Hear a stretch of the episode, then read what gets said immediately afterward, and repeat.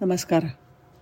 एक मुलगा त्याच्या चुका झाकण्याच्या सवयीविषयी सांगतो आहे तो म्हणतो मी प्राथमिक शाळेमध्ये असताना साधारण चौथीत आम्हाला बॉलपेन वापरायला परवानगी मिळाली.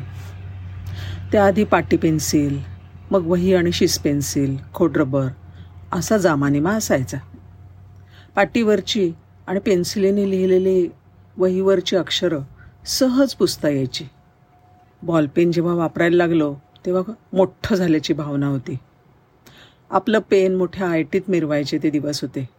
आपली वही सुंदर सुवाच्य नेटकी असावी या बाबतीत मी फार काट काटेकोर असे. एक मात्र अडचण अशी लक्षात आली की पेनने लिहिलेलं खोडता येत नसं. आणि ह्या अडचणीने मी फार हवालदिल झालो. लिहिताना माझ्याकडनं काही चूक झाली की शिक्षकांना गृहपाठ सादर करण्यापूर्वी ती चूक पुसून टाकण्याचा मी खूप प्रयत्न करायचो. पहिल्यांदा खोडरपर वापरून पाहिला पण नाही जमेल. मग स्वच्छतेसाठी मी खडूचा वापर सुरू केला. पण छे लिहिलेलं पांढरं व्हायचं पण पूर्ण काही पुसून जायचं नाही. मग मी एक वेगळीच कल्पना वापरली. ती म्हणजे थुंकी वापरायची. पण त्या ओलेपणामुळे वहीचा तेवढा वरचा भाग लिहिलेला निळी अक्षरं. बारीक बारीक सुरनळ्या बनून बनवून निघायचा. पण कागद तिथे पातळ होऊन फाटायचा. शिवाय चूक लपायची नाही ते वेगळंच. थुंकी वापरल्याचं आमच्या गुरुजींना कसं कळायचं ते कोण जाणे. पण ते चिडून मला चांगले ठोक द्यायचे. माझ्या दृष्टीने खरं तर मी फक्त वही छान दिसेल असाच प्रयत्न करायचो. पण आमच्या गुरुजींना माझं ते नीटनेटके पण का आवडत नसायचं ते काही मला कळत नसे.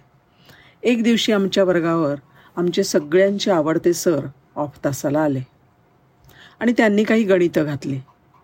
तपासण्यासाठी वह्या मागितल्या. माझी ओलसर पातळ आणि हलकी भोकं पडलेली वही त्यांनी पाहिली. त्यांनी मला बोलावलं. काय रे बाबा हे का झालं असं आणि कसं काय झालं? त्यांनी विचारलं. माझ्या आवडते सरांनी हे विचारल्यावर माझे डोळे भरून आले. सर खरं तर वहीत झालेली चूक दुरुस्त करण्याचा मी प्रयत्न करतो. खोडरबर खडू कशानेही हे पेनाचं अक्षर मिटत नाही बघा. म्हणून आता थुंकी वापरतो. त्यांनी लिहिलेलं काढता येतं. पण ते कोणाला पटत नाही आवडत नाही. कशाने खोडू या चुका? सर हसले आणि म्हणले अरे बाळा कधी चूक झाली ना तर त्याच्यावर फक्त काट मारायची. ती खोडत नाही बसायची.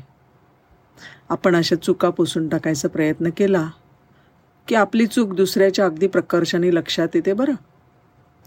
पण सर माझी चूक कुणाला कळू नये असं मला वाटतं बघा. माझी वही मला छान हवी आहे.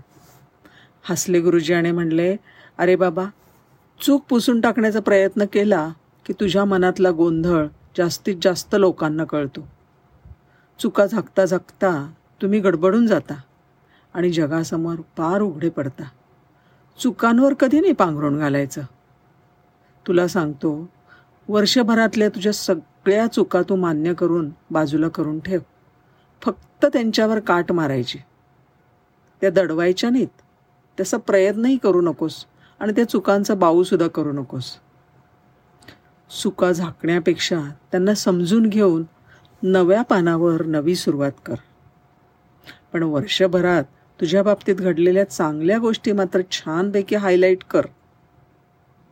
त्या लक्षात ठेव.